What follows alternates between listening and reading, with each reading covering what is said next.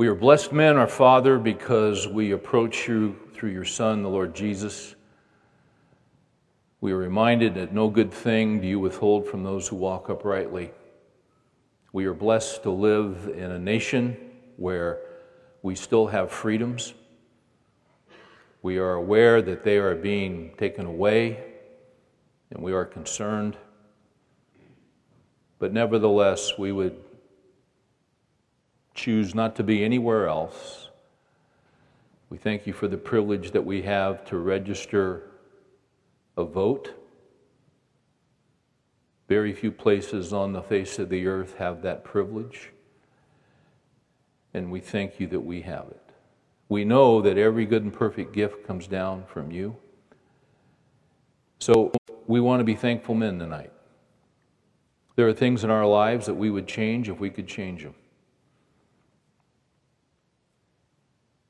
We're also aware that many of these things are completely out of our control, but they're not out of your control. So, the knowledge that you're in control of all things, the knowledge that you're in control of every human heart on the face of the earth, those that are for you, those that are against you, you control them all. Just the realization of that fact helps us. Just the realization of that fact encourages us every circumstance, every situation, every pressure. You're bigger than all of these things. We need to be mindful of these things. The psalmist said, The eye of the Lord is on those who hope for his loving kindness. And not only do we hope for it, we have seen it and we have experienced it. As we come here tonight from uh, different circumstances, from different physical places, from different places in life, we all need perspective and we all need encouragement. Supply that to us tonight. Thank you for the work you're doing in our hearts.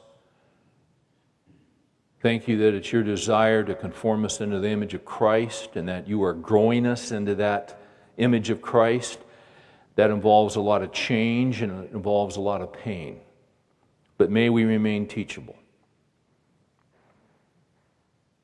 Help us to guard our hearts and to keep watch over our souls, for from our hearts flows the wellspring of life.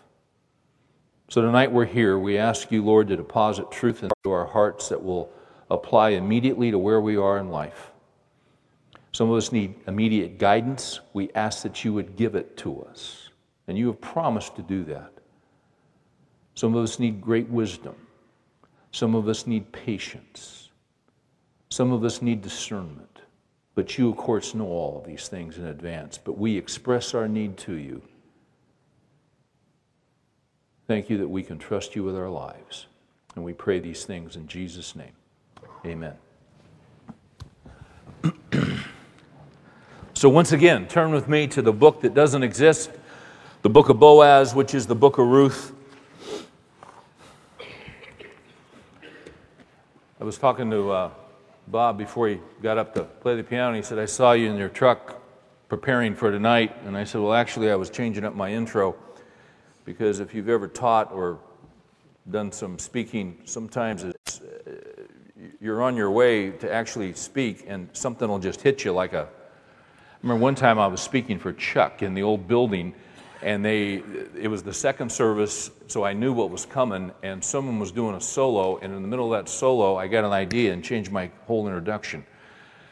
Well i didn't have time to write it down i just went up and went with it. So um, anyway i've changed things around here a little bit. Uh, on our way to the book of boaz the book of ruth go over to 1 corinthians chapter 15 because there is a passage a very short verse actually it's 1 corinthians 16 uh, as Paul signs off. And you know, none of Scripture is uh, unimportant. It's uh, all inspired by God. That's 2 Timothy 3.16. All Scripture is inspired by God. All Scripture. All, not some. All Scripture is inspired by God, profitable for teaching, reproof, correction, training in righteousness, that the man of God may be adequate, equipped for every good work. If you look at um, 1 Corinthians 16, verse 13, as he's signing off, he just he, he lays this out there. And, and you can just, you can miss it if you're not careful. He says this He says, Be on the alert, stand firm in the faith, act like men, be strong. There's some interesting stuff there. And one of the things that's very interesting to me for the time in which we live is the admonition to act like men. In 1966, a professor at Princeton named Dr. Marion Levy, uh, who was a sociologist, he looked around at what was going on in the 60s and what was going on in prior decades, and he wrote these words. And I, and I want to read them, and I, I want to read them slowly, and I want you to really kick in to what this guy is saying, because you're going to see a connection from what he observed in 66 to where we are today. Okay? Uh, Dr. Levy said this Our young are the first people of whom the following can be said. If they are males, they and their fathers and their brothers and sons and all the males they know are overwhelmingly likely to have been reared under the direct domination and supervision of females from birth to maturity. No less important is the fact that their mothers and their sisters and their girlfriends and their wives and all of the ladies with whom they have to do have had to do only with males who have been so reared. Most of us have not even noticed this change, nor do we have any realization of its radicality. And what is he referring to? The fact that in the previous 50 years there was a shift, and young men, young males, young boys were primarily reared by women. Did you know that up until about 1870, 1880, all of the books on parenting were written to men? Why? because it was understood that fathers were responsible for the rearing of their children. You see. Okay. Back to Levy. Most of us have not even noticed this change, nor, we do, nor do we have any realization of its radicality. We certainly do not have any systematic body of speculation on what the significance of so radical a change are or could be. To put the matter as dramatically as possible, we do not even know whether viable human beings can, over any long period of time, be reared in such a fashion because it had never been done before in the history of the world. After all, this has never held true of any substantial proportion of any population for even one generation of the history of the world until the last 50 years. This has not held true for two generations, for any substantial portion of any population for more than 20 years at the outside. It has not yet characterized any substantial portion of any population for three generations, but most of us, uh, but most of those living today will live to see what this will be like. In other words, he's saying there's a cumulative effect of one generation of young boys being reared primarily in the presence of women without men. And then they raise a generation, and then they raise a generation. And what he's saying in 66, we're not even sure if this will work. But those of us who are alive today in 66, most of us will live to see indeed what are the consequences. Now, I would submit to you that we're living to see the consequences. Um,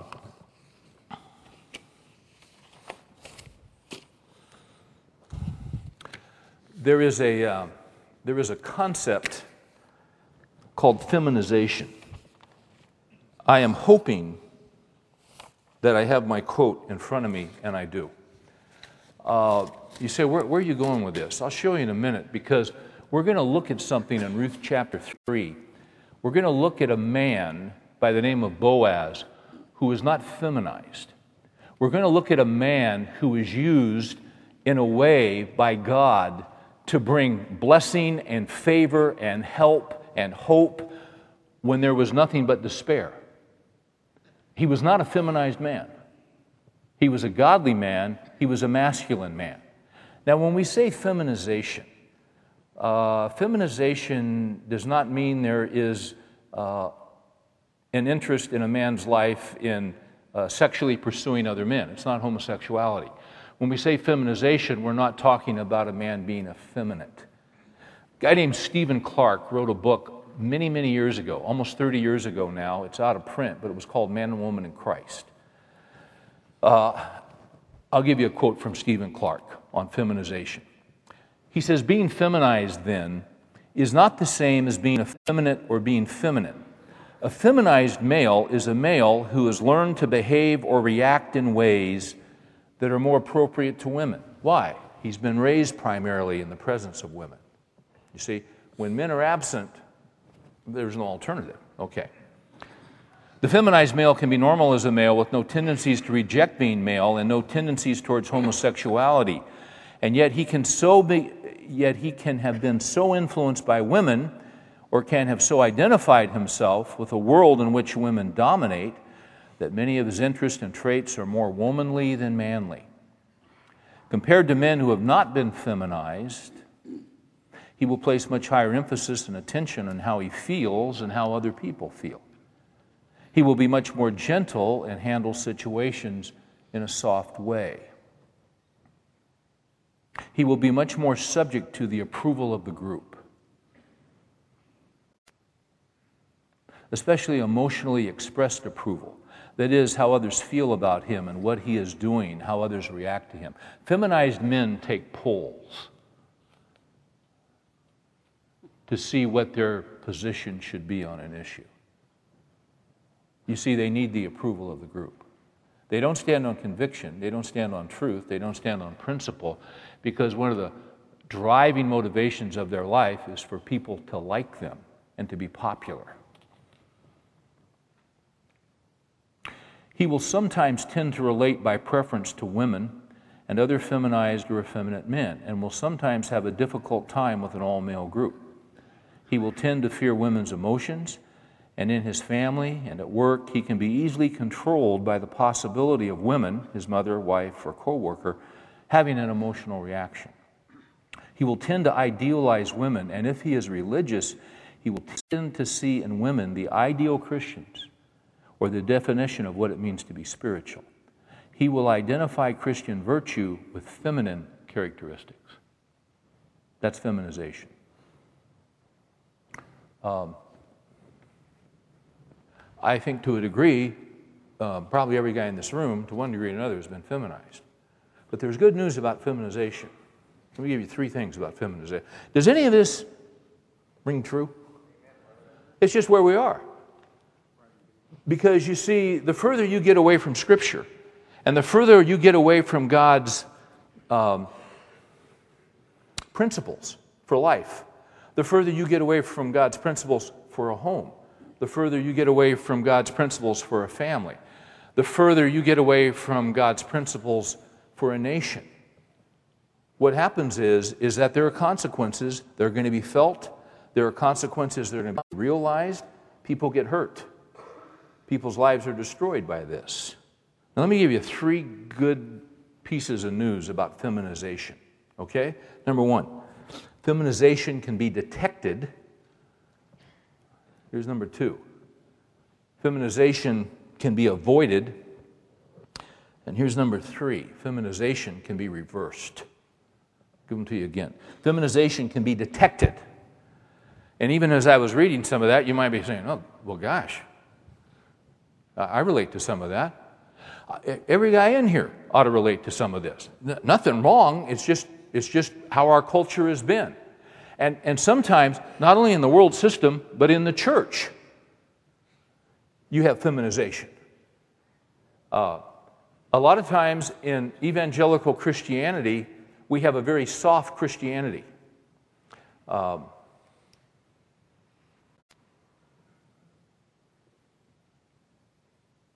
I'm editing because I, I, there, you remember the computer screen they gave me with my time?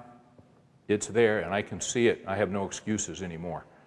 Uh, Lou's not blinding me with his flashlight. So as I see that, I'm mindful that I have to stay on task here. But uh, Jesus Christ was very manly. Jesus Christ was very masculine. Um, I've, I've told this story. You know, if you guys have been around, you, are going to hear me repeat stories because I'm not real original. Uh, but some things mark you. I remember as a little boy, my mother had magazines, women's magazines, she subscribed to. And on the back of those women's magazines, they used to have what they would have, they would have these advertisements on the back cover for Breck shampoo. And they would have what they called the Breck girl. You guys remember this, the Breck girl? And it was a portrait. It was some, you know, young girl with beautiful, gorgeous, you know, lustrous hair. And she was the Breck girl. I remember as a little boy seeing those around the house. And uh, I mean, just shiny, you know, just incredible hair. Uh, I remember going to a Christian bookstore with my mom when I was five or six, walked in, and my mom was getting stuff for some Sunday school class. I look up on the wall, and there's a picture of Jesus. You've seen the picture, you've seen the painting, very famous. He's kneeling in the Garden of Gethsemane like this. And uh, I'm a little guy, and I look at him, and I, and I thought to myself, gosh, Jesus used Breck shampoo. because his hair looked just like those girls in the Breck ad. And, and, you know, as I think about it, his hands, his hands were very soft and uh, probably manicured. Um, his his uh, complexion, I mean, I didn't think a lot about this then, but the complexion was um, soft. He looked like a woman, except he had a beard. But he looked like a woman. He was soft. Now, I'll tell you something. I don't know who painted that portrait, but the guy was feminized, and he had a feminized view of Christ. Jesus didn't have soft hands. Jesus had calloused hands because Joseph was a carpenter and he worked with his father. One of the early church fathers, uh, I can't forget which one it was, but talked about the fact that in Israel there were still plows that Jesus had made in Joseph's carpenter shop that were still in use 200 years later. That's not in the Bible, but one of the early church fathers mentioned that. So he worked as a carpenter with Joseph. They didn't buy their lumber at Home Depot. They planed their own wood. That means he would have had some forearms. It means he would have had some calluses on him. He went into the temple on two different occasions, and they were abusing his father's house. And so what did he do? He went in there and he cleared the temple, and they started looking for the exits. And when he walked in there and took that whip, they all looked and they said, Look at his hair.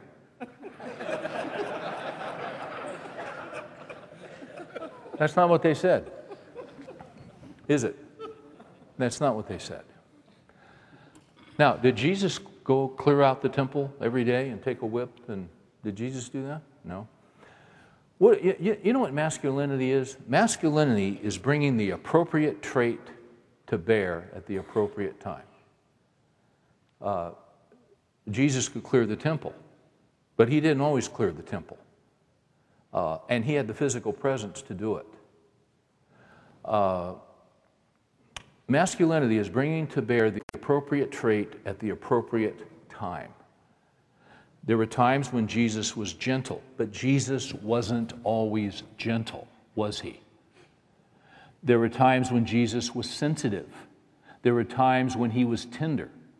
But sometimes he was, he was very direct in his speech. The Pharisees hated his guts because he called them whitewashed tombs. He, he, he hadn't taken the Dale Carnegie course that week. He wasn't looking to uh, win friends and influence people. He was a truth teller. Now, was he always confronting people? No. You see, masculinity is bringing the appropriate trait to bear at the appropriate time. So, when you have a feminization process going on in a culture or going on in a particular church, what do you need? You need some men who are masculine, who are following Christ. Paul said, You follow me as I follow Christ. The, the key to reversing feminization is to get around uh, a man who is masculine. Find a role model. Find a guy who is masculine, who is following Christ, a guy who is balanced, a guy who is stable, a guy who's in the scriptures, a guy who in his life Christ is first, uh, a guy that you respect. You respect his walk. Uh, his family respects him. His kids want to come home at Christmas. You see, there, there's health, there's safety. Uh, is he always a hard guy? No. Is he harsh? No. There's a balance, the appropriate trait at the appropriate time. Uh, Boaz is a model of Christ in the Old Testament. Uh, let me go ahead and give you another shot, and, and then we're, we're going to go into Boaz. And you say, Why are you doing all this? Because I want to set this up. Uh, Ruth chapter 3 is really kind of an interesting chapter. It, uh, it's, it's, it, it's an interesting chapter and it's somewhat foreign to us. What's going to happen is there's going to be a marriage proposal in Ruth chapter 3. That's what all of Ruth chapter 3 is about how um, Ruth and Boaz wound up deciding they were going to get married. Okay? I was talking with some guys today at lunch, uh, and we were talking about weddings because uh, it turned out all of us have had daughters in the last year who have uh, been married, and we have paid for the wedding. And we all hired the same bankruptcy attorney just something we had in common. We just connected there, you know. One guy had three daughters. And uh, so we all took money out of our wallet and gave it to him and, you know, gave him gas money. It's just what we could do for him. But Ruth 3 is all about uh, a marriage proposal, but it looks radically different than what we're used to. Now, before I get to Ruth 3, let me set something up. Um, we started out by looking at 1 Corinthians 16 where he tells us here, be on the alert, stand firm in the faith, act like men, be strong. We are in such an interesting place in our culture. And go back to Levy's quote from 1966. He said, We don't even know if this will work for generation after generation of generation after males, uh, of young males to be raised by women. We don't know if it's going to work. Well, I would say this to you. Now we know it doesn't work. Um, when the New York Times starts writing about the lack of masculinity in the lives of 20 somethings, you know something's not working. When the Atlantic magazine starts writing about the lack of masculinity among young men in a culture, you know something's wrong when they see it and when they're concerned about it. We have something going on in what we would call the 20 somethings. And they're not the only ones because this has been a gradual decline and you see, it's like the book of Judges, which is when Ruth was written, Boaz was there, when every man does what is right in his own eyes. So, what happens when you get away from God's word and God's truth and the wisdom of God's word and God's truth, you begin to sink morally and you get into this downward cycle and this downward sphere, and it begins to affect all these different areas of life, and eventually the consequences are overwhelming. Uh, Paul says, act like men. We are at a point where a lot of young men don't even know what manhood looks like. We are at a point in our culture where you see um, we have young men in their 20s who are postponing adulthood and attempting to prolong adolescence. Now, adolescence is what we call that period of basically the teenage years. And, you know, we, the teenage years are interesting years. By the way, what we know as adolescence didn't exist 100 years ago. There was no adolescence. It's a modern invention. Um, there was no adolescence. You basically went from childhood to manhood is what happened. But again, the further a culture gets away from God, accommodations are made. Uh, my point is this we're at a point right now where we have young men who don't know what it is to act like a man because they're confused of what, about what manhood is. Uh, you may have young men in your family, in your extended family. You may work with young men like this. There are, there, historically, there have been five benchmarks of a young man leaving adolescence and um, transitioning into adulthood. Five markers. Let me give them to you. The first marker would be this leaving adolescence, transitioning into manhood. The first marker would be this completing one's education. Whatever that is, complete it. Number two, leave home. The New York Times article that I read that came out in, was it August or April? I can't remember, this year, talks about the phenomena of young men in their 20s who actually, some of them completed their education, good, but they have uh, moved home. No, you're supposed to leave home. Here's the third one. Third mark of uh, transitioning into adulthood is becoming financially independent of your parents. Your parents don't write the checks, you write the checks. Fourth benchmark of becoming a, a, an adult male uh, is getting married. Not living with a girl, getting married, committing. But you see, there's a great fear of committing. Why? Well, you might get hurt. Feminized men have a fear of getting hurt.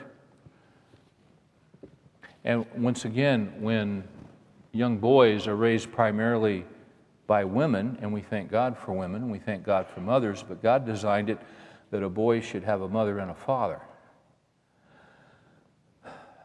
Over the years, it's happened several times. I've had young mothers who were raising children by themselves. I've had single moms on two or three occasions bring the same dilemma to me, and the dilemma was simply I need some wisdom because I have a problem. My, my husband has left, and I'm raising my son by myself, and my problem is my son wants to do something I don't, I don't approve of. And I said, What is that? Well, he wants to play football. It's happened to me two or three times, in all seriousness. How old is he? He's, he's 10. He wants to play football. Uh, and what's the problem? I don't want him to play football. And why don't you want him to play football? He might get hurt. I say, No, ma'am, he will get hurt. that is the purpose of football. and they just kind of look at me and they say, Well, exactly. And I say, Exactly. I'm not kidding. This really happens. I don't want him to get hurt. Well, of course you don't. You're a mom. Thank God for moms. Mom moms are nurturers, right? I don't want him to get hurt, okay? That's fine, I understand that. But I would suggest you let him play football. Because if you instill in a young boy a fear of getting hurt, you're going to feminize him. Because he is to grow up to be a man, his job is to get hurt. His job is to be a protector of his family. Husbands, Ephesians 5, love your wives just as Christ loved the church and gave himself up for her. Christ died for the church, Christ got hurt for the church. Do you see that? It is the job of males to follow the model, the masculine model of the Lord Jesus Christ, to love their wives in the sense of giving themselves up, if necessary, physically for their wives, taking the blows, taking the shots, and getting hurt. And what I've literally said to these gals is, you want him to grow, up, and I know you're concerned because your husband's gone, and you want him to grow up to be a godly man, yes. And you want him to be married and have children and be a good husband and a good father, yes. I'd let him play football because if you instill in him a fear of getting hurt, it's going to be very hard for him to love his wife as Christ loved the church because he's supposed to get hurt. So, five benchmarks of being an adult. Number one, completing one's education. Number two, leaving home. Number three, becoming financially independent. Number four, getting married. Number five, having children. Okay? By the way, in every Christian home, this transition with every boy is always easy. That is supposed to be humorous. It doesn't go according to plan. I don't care how many times you listen to Focus on the Family. I don't care how many parenting books you have read. I don't care how many parenting books you've written. It doesn't go according to plan because each kid is different and each kid has a will and each kid's trying to figure it out for themselves and they're going to make stupid mistakes and they're going to run into brick walls just like you did and just like I did. And we all learn the hard way. Do we not? So, what do you do? You love them, you pray for them, you draw lines, you ask God for wisdom because you've run out of wisdom. Nobody's got this stuff wired. Nobody. In 1964, Derek, Dr. Derek Kidner gave a threefold description of a certain kind of man. Let me go ahead and give it to you. Kidner said this There is a type of man who will not begin things. Secondly, there is a kind of man who will not finish things. Thirdly, there is a kind of man who will not face things. Now, Derek Kidner is an Old Testament scholar. He has written, this comes from his uh, commentary on the book of Proverbs. And the man that he is describing in Proverbs, who, who would have these three characteristics in his life, is the man who is referred to time and time again in the book of Proverbs, who is a sluggard. What is the sluggard? Ah, the sluggard in Proverbs is the man who will not begin things. He is the man who will not finish things. He is the man who will not face things. I would say this where we are in our culture, the 20 somethings, and we're speaking in terms of the broad stroke of 20 somethings. Is it all 20 somethings? No, thank God it isn't. There's always a remnant. God always has his 20 something men. A number of these 20 something men will come to Christ and they will go through a process and they will get on the road to maturity and they will come out of this stuff. But generally speaking, where we are with 20 somethings right now, those who are postponing adulthood and attempting to prolong adolescence, there is another term for this, it's called a sluggard. What you don't want to do is you don't want to enable a young 20 something to be a sluggard. That's the role we play. You don't allow this to continue, do you not allow it to go on? Boaz gives the alternative. So let's go to Ruth chapter 3 with that introduction. So, in Ruth chapter 3, what's happening? Well, if you've been with us, you know about the book of Ruth, and you know about Naomi, and you know about Ruth, her daughter in law, their husbands have died in chapter 1. Um, Ruth's husband, along with the sons, they went to um, Moab, the enemies of Israel, when famine broke out in Bethlehem. Um, her husband died. The two sons died.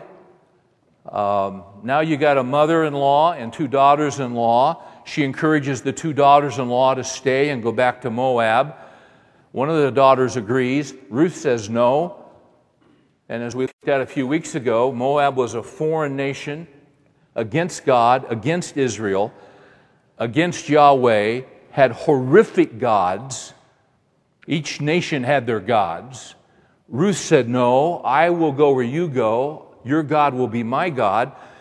These women are destitute. They make their way back to Bethlehem in chapter 2, actually, the last verse of 1, it says it's the beginning of barley harvest. Now, chapter 2, as we said last week, you look at you got chapter 2 there? You see all of chapter 2? Chapter 2 was one day. All that occurred in chapter 2 happened in one day. It was quite an eventful day. When we get to chapter 3, actually look at, uh, well, look, look at, uh, look at chapter 1, verse 22. So Naomi returned, and with her Ruth the Moabitess, her daughter in law, who returned from the land of Moab, and they came to Bethlehem at the beginning of barley harvest. Okay? So there's your marker to start, uh, beginning of barley harvest. Then go to the end of chapter 2 and go to verse 23. So she stayed close by the maids of Boaz. This is referring to Ruth. In order to glean until the end of the barley harvest and the wheat harvest and she lived with her mother in law. When it says she stayed with the maids in order to glean until the end of the barley harvest and the wheat harvest, that's about a two month period of time. So now, two months have gone by, and now we're in the chapter three. Okay? Um, now, I'm going to give you three principles about chapter three so that they will make sense to us as we read them and I'm just going to read through the, uh, I'm going to read through and just make comments, and then I'm going to pull out some principles about Ruth and about Boaz that will have application to us. All right? But, but this is the marriage proposal that's going to happen, and it's a little bit different and it's a little bit strange to us So I'll give you, um, I'll give you three principles as we begin.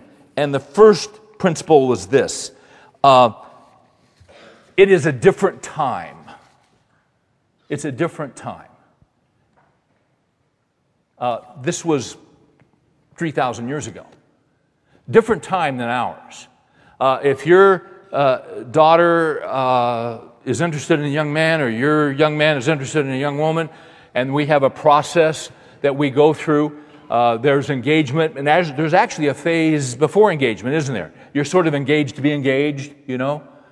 And they have different terms, and I can't remember all the terms right now because I'm kind of out of it, but there are different terms that kind of demonstrate where the relationship is going. But there are phases to a relationship.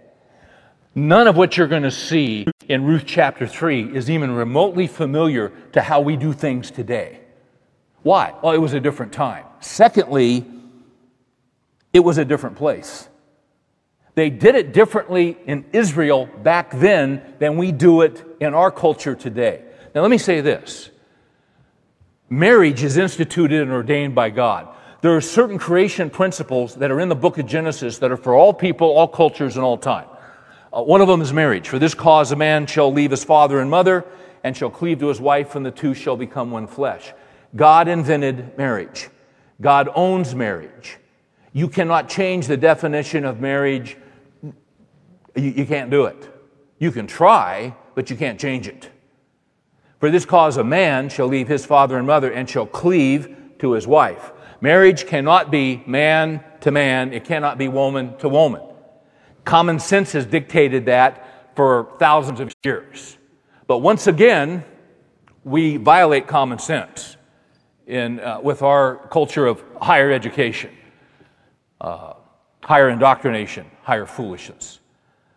Um, so, marriage has been recognized, man, woman, in every culture and every generation from time forward.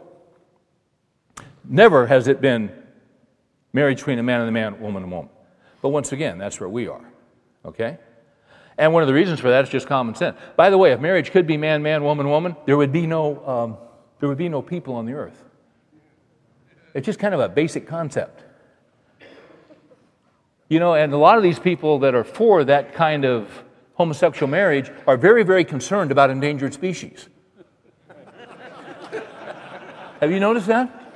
That is a big deal to them. They're always worried about an endangered species. Well, let me tell you something, pal. You legislate that and you say that's okay and that's legal, put that on your endangered species list. Because they just won't be anymore.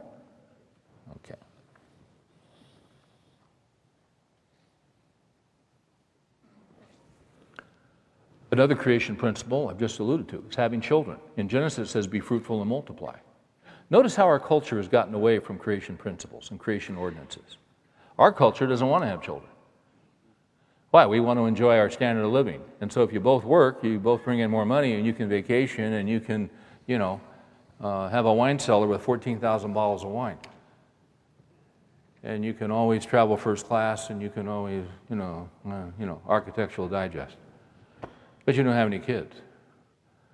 So you got a house that's a knockout, but you don't have a home. You just got a house. God is for kids. God likes kids. And that's why a few weeks ago we looked at 127 and 128 of Psalms. If you have children, you're blessed. And by the way, talk to a couple that are not able to have children. I tell you, you, you, you, you want to see some grief and you want to see some pain, you want to see some heartache. It's a godly desire to desire to have children. But our culture is doing everything it can do to have sex without having children. And see, here would be another sign of a young 20 something. They want to have sex, but they don't want to have kids. Why is that? Well, they don't want the responsibility. Okay. Well, isn't this a pleasant evening? and God's plopped this right down in the middle of it. So we are privileged. You know why we're privileged? Because we know Christ and He's opened our blind eyes. And you know what? Uh, each one of us can be a Boaz in our, frame, in our frame of influence and our sphere of influence. Every one of us. Yeah, but Steve, in the past I did this. Oh, we've all screwed up in the past. But as John Newton used to say, Jesus is a great Savior. And you know what he does? He turns us into men. He turns us in not just to men, he turns us into godly men.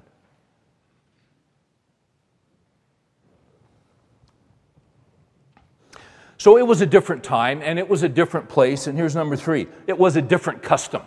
Okay? Different time, different place, different custom. So, with that in mind, let's dive into Ruth 3. If you guys are still with me, are you still with me? Have I lost you? Okay. How many of you guys have an earpiece and you're listening to the game? I want you to man up and confess it.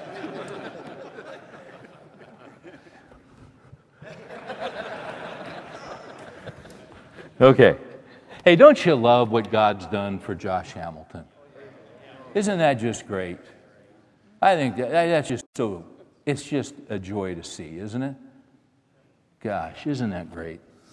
Uh, what a great God, huh? Take that guy's life and turn it around. And, and it is transforming that team. You know it is. That they would honor him by not having the, the booze in there. You know, and he's earned the respect. He's handling himself well. I've been praying for him today as he goes in, in quite frankly, as he goes into San Francisco. I, I, in all honesty, having been there a lot and lived there, uh, I will tell you this when Mary and I went to Paris, I felt the same thing in Paris that I feel in San Francisco. There is an anti God spirit. I'm just being honest with you. Ruth chapter 3. Okay? Now, watch this. This is very interesting. Uh, then Naomi, her mother in law, said to her, All right, this is after seven or eight weeks. Okay? Then Naomi, her mother in law, said to her, My daughter, shall I not seek security for you that it may be well for you? It was the practice in this time, in this place, in this culture for the parents to choose the marriage partner for the children. Um, we don't do it that way anymore. We think that's old fashioned, we think that's weird. Many cultures, many nations, they felt like they would have what they would call arranged marriages. We're way past that. We're way beyond that. We're too sophisticated. We're too educated. So, what we have, we don't have arranged marriages, we have deranged marriages. But you see, there was wisdom in this because they felt that marriage was so important that you couldn't leave the decision up to young people. Because young people don't have enough experience to make such a decision that is a decision that is going to be for life. So it would be left up to the father.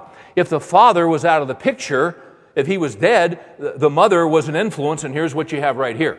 Naomi is, is an influence. She is a mentor to young Ruth. And, and it's her job to help her find a marriage partner since her husband died over in Moab. Okay? She's a young woman, probably still 20 ish. Okay. All right. My daughter, shall I not seek security for you that it may be well with you? Now, is not Boaz our kinsman? This is very important. With whose maids you were, behold, he winnows barley at the threshing floor tonight. Okay. They'd take the barley uh, in the evening hours, five, six, seven, eight. The winds would come up out of the west. They would be with their barley. They would take it in the wind. They would shake it. The wind would remove the chaff. They would then stack their barley. It might take them several hours. It would be the conclusion of the day. In order to protect their crops, they would sleep there at the threshing floor. Okay?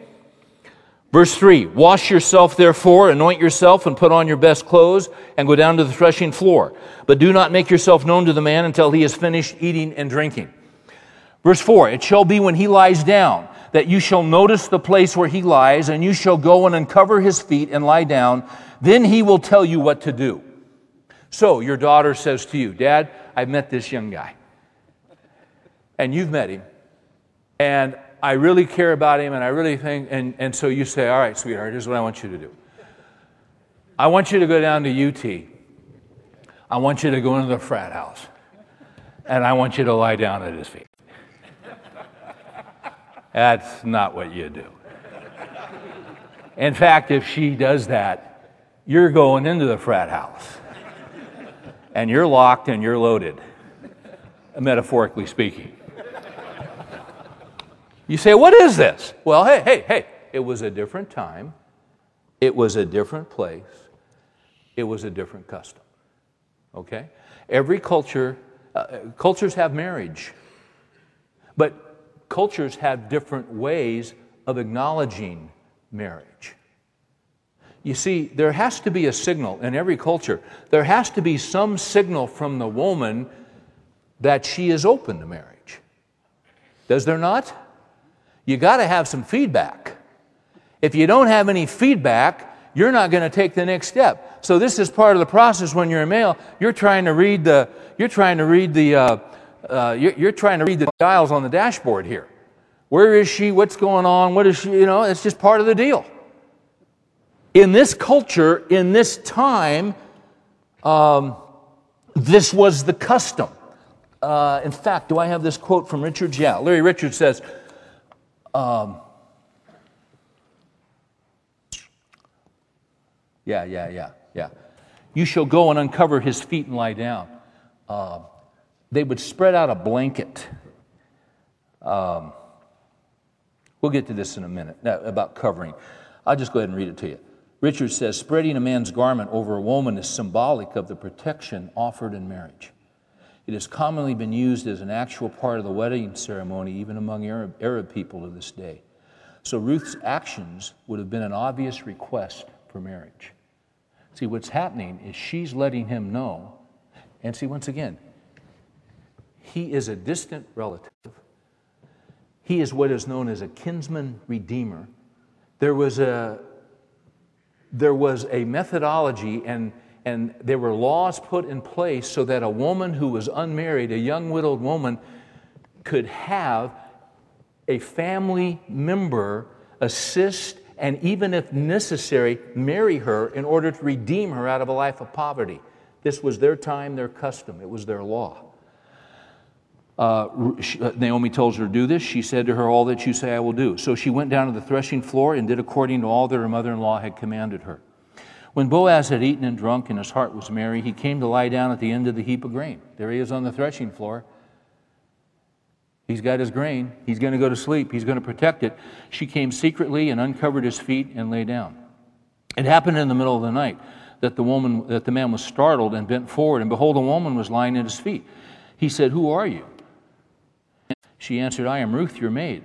So watch this. Spread your covering over your maid, for you are a close relative. Boy, I mean that's just pregnant with stuff right there out of the Old Testament. She, you know what she was doing? She was letting him know that she wanted him to be her kinsman redeemer and to be her husband. There's nothing sexual here, there's nothing improper here, there's nothing immoral here. Watch his response, verse 10. Then he said, May you be blessed of the Lord, my daughter. Once again, he uses the term he had used earlier because he was much older than she was. Uh, my daughter is not a term that a 20 something guy would say to a 20 something girl. It's something that a guy who was old enough to be her father, it's a term he would use. So there was an age gap here, there was an age difference. Okay? Now, my daughter, uh, where am I here? In 10. Uh, then he said, May you be blessed of the Lord, my daughter. You have shown your last kindness to be better than the first by not going after young men, whether poor or rich. Now, my daughter, do not fear. I will do for you whatever you ask, for all my people in the city know that you are a woman of excellence. Now, it is true that I am a close relative, a kinsman redeemer. However, there is a relative closer than I. Now, stay with me here. Let's read down um, to verse 18. Remain this night, and when morning comes, if he will redeem you, good, let him redeem you. But even if he does not wish to redeem you, then I will redeem you as the Lord lives. Lie down until morning. Verse 14. So she lay at his feet until morning, rose before one could recognize another. And he said, Let it not be known that the woman came to the threshing floor. Uh, probably the reason is that he has got to go see another relative who technically is closer to her than he is, and he has to work out an agreement and an arrangement, which is all in Ruth chapter 4 he doesn't want to complicate matters. Okay. Verse 15. Again, he said, Give me the cloak that is on you and hold it. So she held it, and he measured six measures of barley and laid it on her. Uh, then she went into the city. When she came to her mother in law, to Naomi, she said, uh, How did it go, my daughter? And she told her all that the man had done for her. Now, watch verse 17. She said, These six measures of barley he gave to me, for he said, Do not go to your mother in law empty handed. Then she said, Wait, my daughter, until you know how the matter turns out. The man will not rest until he has settled it today. This is all about a marriage proposal. And as we said over the last few weeks, they met in a barley field uh, providentially. Their lives would be changed, generations would be changed. Uh, two or three generations down the road, they will have a son, he will have a son, he will have a son who is King David. Jesus Christ will be in their genealogy uh, there is no chance. There are no coincidences. There is no luck. God is at work in the affairs of men and women. Okay.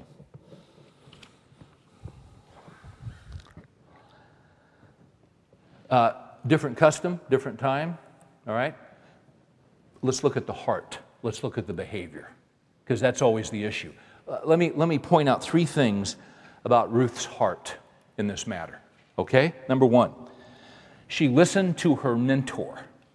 All the way through Scripture, it is wise for a young person to listen to an older person. Titus says that the older men are to teach the younger men. Titus says that the older women are to teach the younger women. So Ruth had a teachable spirit and a teachable heart. Secondly, she sought out a mature man. Uh, those of you that have daughters, you work with your daughters and demonstrate to them what they should be looking for in a man. Um, you know, another thing we have going on in our culture is confusion over sexual identity. Do we not? Yes, we do. Uh, it's interesting, when I was doing research for Point Man 20 years ago, what's very interesting is that the primary influence, the primary determining factor in a young boy determining his sexual identity and a young girl determining her sexual identity, in both cases, is the father.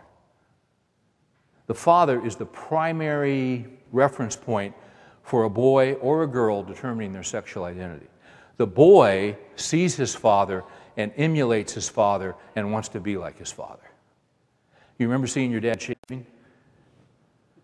I do. I remember he'd take that old spice and he'd take it and he'd then he'd take a swig. you see your dad, you want to be like your dad. My dad can beat up your dad. You know that drill. Right? Now if you didn't have a father, your dad was gone, your dad was absent, you didn't you don't have those memories because your dad wasn't there. And that's a big loss in your life, and it's a big, it's a hurt in your life, it's a wound in your life. You see? So how are you going to replace? Well, you gotta you gotta find a godly man and watch him. You just watch him. And if you can hang around him a little bit, hang around him. But watch what he does, watch how he relates to other men, watch how he conducts his affairs. The more you can hang around him, the better. Okay? Oh, by the way, you said, well, what about the daughters and sexual identity? Well, little girls intuitively play off their fathers. They know intuitively they're different. You see? Strong fathers, not, not uh, listen, if you want to screw up a little boy or a little girl, become harsh, become authoritarian. Nobody can talk, nobody can express an opinion. Now, and listen, I'm not talking about disrespect. That's, that's because disrespect is not part of the equation, either to you or to your wife. That's a boundary you set. But there ought, to be a, there ought to be a sense of freedom, there ought to be a sense of openness, there ought to be a sense of security, there ought to be a sense of safety. Dialogue can take place, questions are answered. Okay? You, you, you sh- it's the kind of thing where you should say to your children, if you ever have a question about anything, you come to me and ask me, and I'll give you a straight answer. I don't care what it is. If it's about sex, you come to me and I'll give you a straight answer. And when it comes to sex, the, the model would be that husbands, uh, that fathers are to teach their sons and wives are to teach the daughters. You see, that's, that's, that's how God has sorted all this out. But a daughter intuitively plays off of her father. Okay. Um, uh, she sought a mature man. So if you have daughters at home, uh, number one, show your daughter what a mature man is. Show your daughter what a mature man, how he acts. When, when your daughter gets old enough to begin, you know, guys are going to come around the house and are interested in her and want to take her out. Um, here's what happens to daughters they take the template, and the, daughters don't even know they do this. Daughters take the template of their father's example. And what they will do is they have this invisible template, and probably unconsciously, every young man that comes into their life, they run him to, through the template of your example. So it's very important how you behave. It's very important how you conduct your life. So if this guy comes into her life and, you know, uh, she likes him and he's real cute and he's real funny, all, but all of a sudden he, he starts criticizing her, he ought to bounce off the example of your life. Because you, you don't criticize her. She doesn't live in a uh, climate of criticism. Uh, she doesn't, her mother doesn't. Uh, because of 1 Peter 3 7. You husbands likewise live with your wives in a understanding way. You see how this stuff works? You say, well, Steve, gosh, I didn't know this stuff and I haven't done it. Well, okay, start doing it. Just start following Christ in this area today. And, and don't beat yourself up over it. I mean, you know, you, it, it's over, it's done. There's nothing you can do about it. It's a waste of energy. But now you know Christ, and you say, guys, I'm just waking up to this. Okay, so you just say, Lord, I'm waking up to it. Would you help me? Well, I've lost all those years. Okay, you've lost all those years. But you know, there's a verse in the Old Testament in the book of Joel that says, The years which the locusts have eaten, I will restore. So let God restore the years. You just start following Christ. Don't live in vain regrets. Don't beat yourself up. Don't kick yourself. It's a waste of energy. Get under the blood of Christ. Have you repented? Receive his forgiveness, and then you move on. Paul said, Forgetting what lies behind, I press on. It's the gospel. It's mentally healthy to move on. All right? If someone's been hurt, if you got to make restitution, if you got to have a heart to heart talk, have the talk. Get it fixed and then move on. You got it? We don't live in the past. We don't swim in the septics of the past. We're under the blood of Christ. Okay.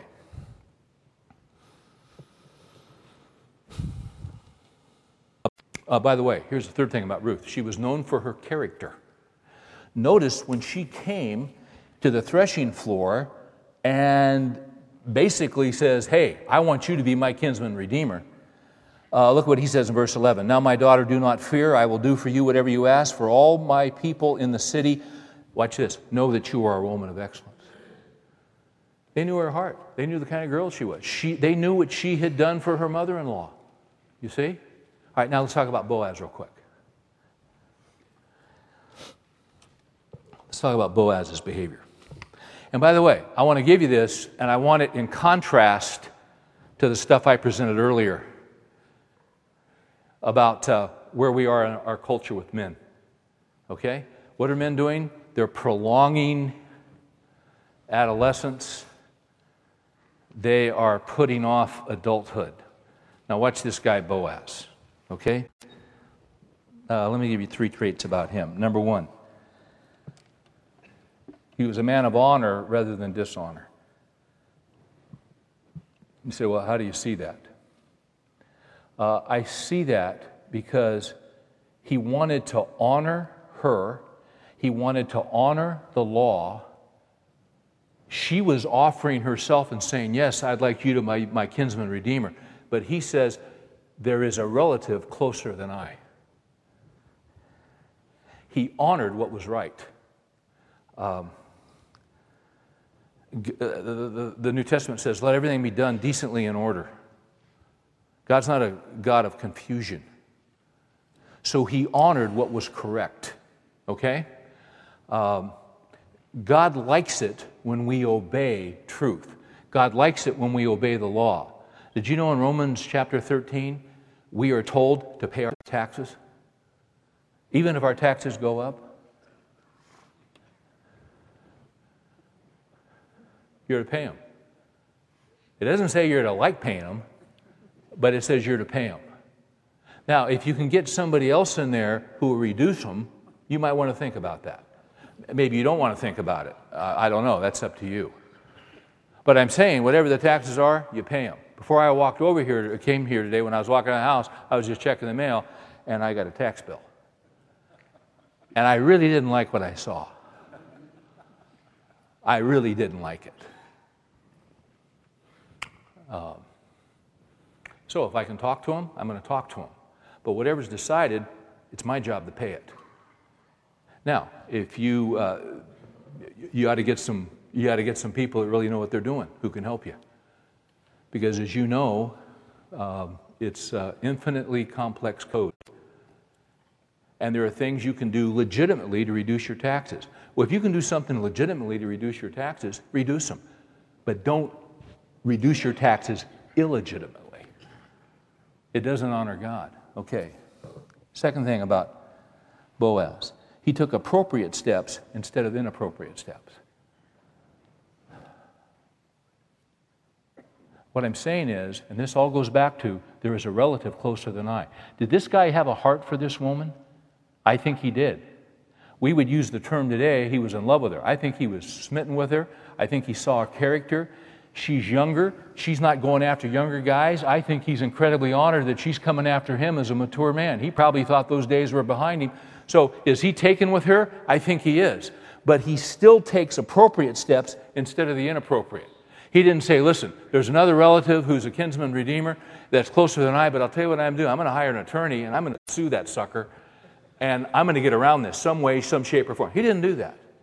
I remember 30 years ago, I, I had a friend, this guy was a pretty well known Christian musician, uh, met a gal who had been married before, had come to the Lord.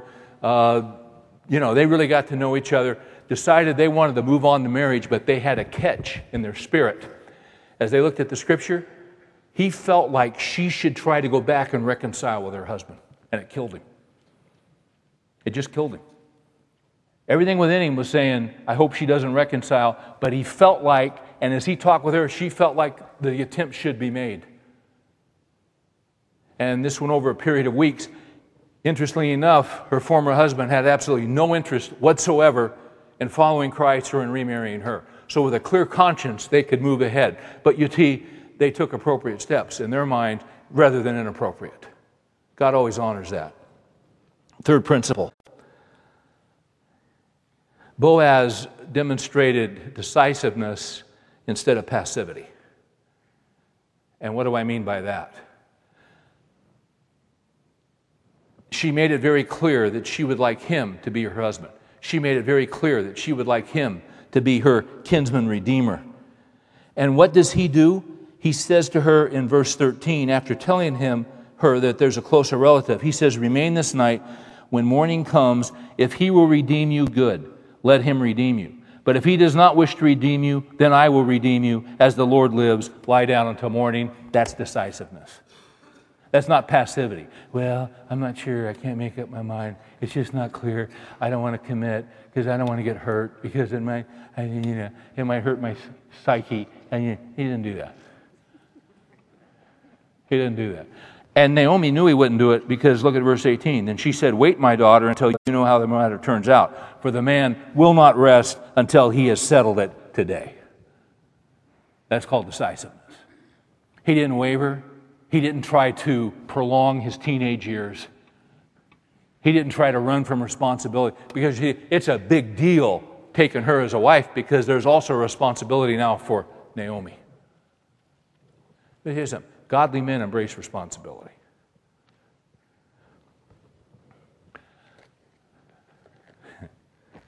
I, I love teaching the Word of God. What I find interesting is God is always challenging me to actually live the Word of God. So last night, and I'll just finish with this. We're, we're, Mary and I are watching an old movie, and I'm getting ready to hit the sack, and she said, You know, Steve, I've been thinking about something. And I thought, Help me, Lord. And she said, I've just been thinking. I said, okay. And, I, I, and that's great. And, and, and you know what? I, I, got a great, I got a great gal.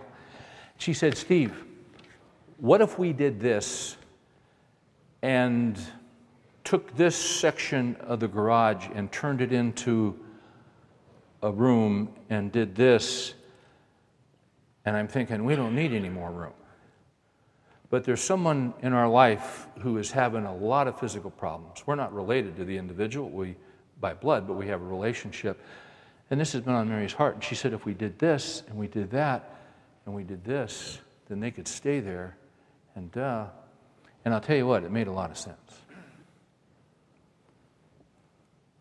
Would it involve putting out some money? Yeah. Is that something I'm looking to do right now? No. I think we're going to do it. because you know what? There's somebody that we really care about who really, really needs some help. And they've been very helpful to me over the years.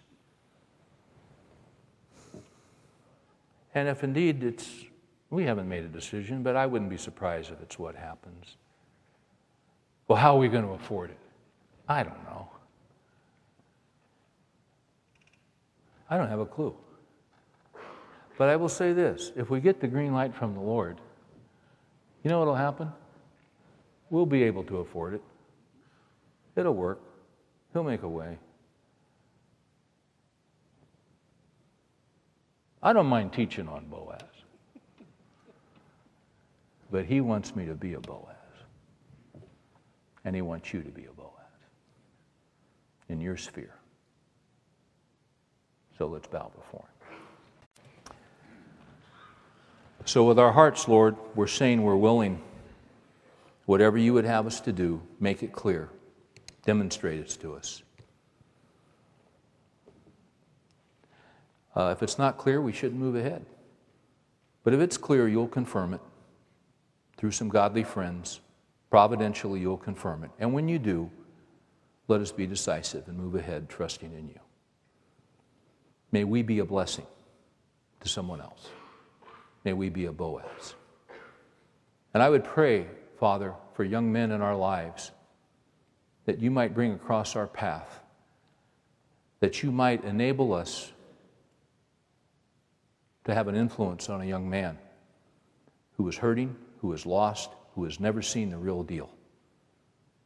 And if you bring them across our path, may we be quick to give up some of our time and to give up some of our leisure in order to help show a young man what true, godly, manly, Jesus Christ manhood is all about.